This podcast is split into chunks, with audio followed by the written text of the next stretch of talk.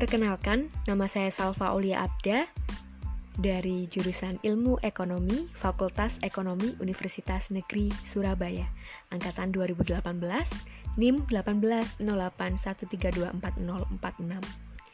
Di sini saya akan mempresentasikan materi yang saya dapat dari Bapak Hendri Cahyono dan podcast ini sebagai tugas UTS saya pada mata kuliah Ekonomi Digital. Baik, langsung saja. Siapa sih yang tidak kenal dengan McDonald, Dunkin Donut, Pizza Hut, Wendy's, Starbucks yang berasal dari Amerika, Bread Story dari Malaysia, dan Bread Talk dari Singapura dengan pembeli yang cukup banyak di Indonesia. Dan dalam waktu yang singkat, beberapa franchise asing ini berkembang di banyak kota di tanah air – Fenomena yang menarik di beberapa tahun ini yaitu makin tumbuh suburnya bisnis franchise makanan. Kalau kita amati saat ini banyak sekali usaha baru yang sangat kreatif menawarkan berbagai jenis produk dan jasa, misalnya usaha makanan modern. Beberapa di antara mereka membuka gerainya di pusat-pusat pertokoan atau di jalan utama di lokasi yang strategis di tengah kota. Tidak kalah dengan franchise asing, franchise lokal juga tidak kalah peminatnya loh. Contohnya ada beberapa seperti Nyikan yang berkolaborasi dengan selebgram Rahel V-nya. Kemudian ada Nyapi yang berkolaborasi dengan Edozel. Kemudian ada Bittersweet by Najla. Kemudian ada Janji Jiwa, ada Street Boba by Keanu, dan masih banyak lagi. Franchising saat ini populer karena menawarkan keuntungan, bantuan manajerial, dan pemasarannya bagi pengusaha yang bersedia menjualkan produk dan jasa franchisor. Keuntungan franchising bagi franchisor adalah bisnisnya bisa berkembang dengan cepat di banyak lokasi secara bersamaan, meningkatnya keuntungan dengan memanfaatkan investasi dari franchisee. Tren ini tentu saja akan disambut baik oleh para franchisor atau pemilik usaha, karena selain meningkatkan keuntungan, juga akan memperluas daerah pemasaran mereka. Dengan melihat analisa tersebut, tampak bahwa bentuk bisnis franchise banyak membantu dan menguntungkan, seperti bantuan manajemen termasuk bantuan pemasaran dan bantuan pelatihan bagi karyawan sehingga technical knowledge pun dapat diperoleh dari franchisor dan tidak ada masalah dengan manajemen operasionalnya. Dan di era digital ini, kita bisa berbisnis dengan menjual sesuatu secara gratis dan membentuk komunitas besar jangka panjang pemasukan dari iklan yang disebut dengan free model, misalnya lewat Google, YouTube, Facebook, Instagram, Line, Twitter, TikTok, dan masih banyak lagi sosial media yang lain. Dari analisis saya, Motivasi membeli produk makanan franchise secara keseluruhan cukup tinggi, terutama pada saat outletnya baru buka atau soft opening. Berdasarkan pengamatan saya di kota Surabaya, hampir setiap periode awal suatu pembukaan outlet makanan atau minuman akan ditanggapi positif oleh masyarakat, baik untuk outlet fast food ataupun outlet fine dining. Dan dari sini tampak pula bahwa loyalitas pembeli terhadap merek tentu sangat rendah dan konsumen sangat peka terhadap mutu dan harga. Kemudian terjadi faktor budaya yang sedikit terjadi pergeseran dari budaya tradisional menjadi budaya modern, di mana sedang terjadi era disrupsi saat ini. Dan faktor kelas sosial tidak menjadi masalah bagi bisnis franchise makanan karena bisnis franchise mempunyai karakteristik berbeda dengan fast food dan fine dining. Franchise makanan mengantisipasi perubahan gaya hidup. Faktor kepribadian juga mendorong kemajuan bisnis franchise makanan karena kecenderungan masyarakat untuk lebih terbuka terhadap berbagai makanan unik, healthy, dan dari pengamatan tampak bahwa keinginan mencoba makanan yang sehat terus meningkat.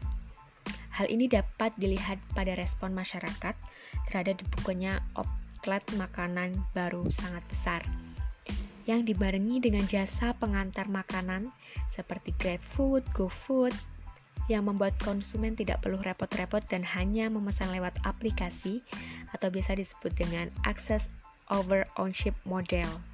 Jadi ini adalah bisnis dalam dunia maya yang cukup punya akses kapan saja dan di mana saja. Adapun beberapa macam aplikasi marketplace model yakni menyediakan tempat penjual dan pembeli datang Contohnya seperti Kaskus, Bukalapak, eBay, Shopee, Lazada, Zalora, Carousel, Tokopedia, Blibli, OLX, dan masih banyak lagi. Nah, di disrupsi saat ini ada berbagai jenis jasa kualitas premium tapi free. Ada opsi upgrade berbayar, contohnya seperti Lightroom, Cam Scanner, Convert PDF, Kamusku, PicsArt, Viva Video, Zoom, Flow yang kita namakan premium model. Dengan adanya aplikasi-aplikasi tersebut bisa memudahkan kita dalam kehidupan sehari-hari, apalagi di tengah pandemi yang menuntut kita untuk work from home. Itu menurut saya sangat memudahkan sekali. Ya, teknologi baru dan digitalisasi kehidupan yang membentuk cara-cara melakukan bisnis serta perilaku konsumen.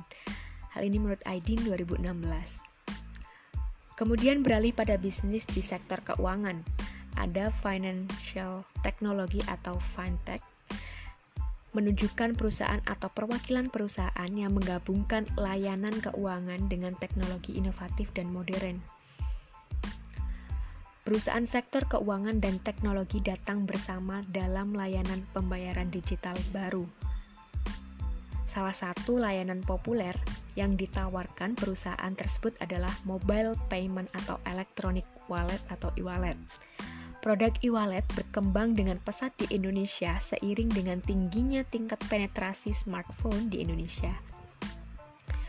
Ada banyak sekali platform e-wallet yang telah berkembang dan populer di Indonesia. Tercatat, ada lebih dari 38 e-wallet yang telah mendapat lisensi resmi pada kuartal 2 tahun 2019 didapatkan GoPay, OVO, Dana, dan Link Aja menduduki posisi 4 teratas dengan jumlah pengguna aktif bulanan terbanyak. Menurut Devita 2019. Udah pada tahu dong platform tersebut? GoPay GoPay merupakan uang elektronik berupa saldo Gojek yang dapat digunakan untuk membayar berbagai layanan Gojek maupun non-Gojek. OVO. OVO merupakan e-wallet yang berada di bawah naungan Lipo X milik perusahaan Lipo. Dana merupakan e-wallet berbasis open platform yang terintegrasi dengan aplikasi lain. Kemudian Link Aja merupakan salah satu e-wallet Indonesia yang didirikan oleh PT Fintech Karya Nusantara atau Finarai ya, yang merupakan gabungan dari beberapa BUMN. Pengalaman pengguna menjadi salah satu faktor masyarakat Indonesia menggunakan digital wallet berdasarkan survei yang dilakukan oleh Ipsos Indonesia sebanyak 25% masyarakat Indonesia menggunakan digital wallet karena dapat memberikan pengalaman yang menyenangkan menurut Mahendra 2020. Penciptaan pengalaman pelanggan merupakan satu-satunya tujuan valid dan berharga dari pemasaran karena pengalaman pengguna memiliki efek yang jauh lebih besar pada loyalitas pelanggan. Namun salah satu yang berpengaruh ialah masalah privacy, di mana resiko privacy dapat menjadi penghalang bagi pengembangan aplikasi mobile pembayaran. Dalam menggunakan aplikasi pembayaran mobile, pengguna diwajibkan untuk mengungkap informasi pribadi untuk memverifikasi transaksi mereka sehingga menimbulkan kekhawatiran akan penyalahgunaan data pengguna. Pengguna dapat beralih ke platform alternatif jika mereka yakin bahwa vendor atau aplikasi yang sedang digunakan tidak dapat atau tidak bersedia untuk melindungi informasi pribadi mereka dengan benar. Kedua, plat faktor bull di mana merupakan faktor positif dari alternatif Salah satu bentuknya berupa imbalan moneter yang mengacu pada manfaat nyata seperti bonus tunai, kupon, diskon, dan penawaran promosi yang disediakan oleh platform pembayaran mobile lain. Dan imbalan moneter ini dapat mempengaruhi perilaku switching. Menurut Philip Kotler, suatu bisnis juga memiliki lingkungan eksternal, yaitu kondisi-kondisi yang berada di luar perusahaan dan tidak dapat dikendalikan perusahaan. Kondisi ini meliputi kondisi politik, ekonomi, sosial, teknologi, legal, dan lingkungan hidup.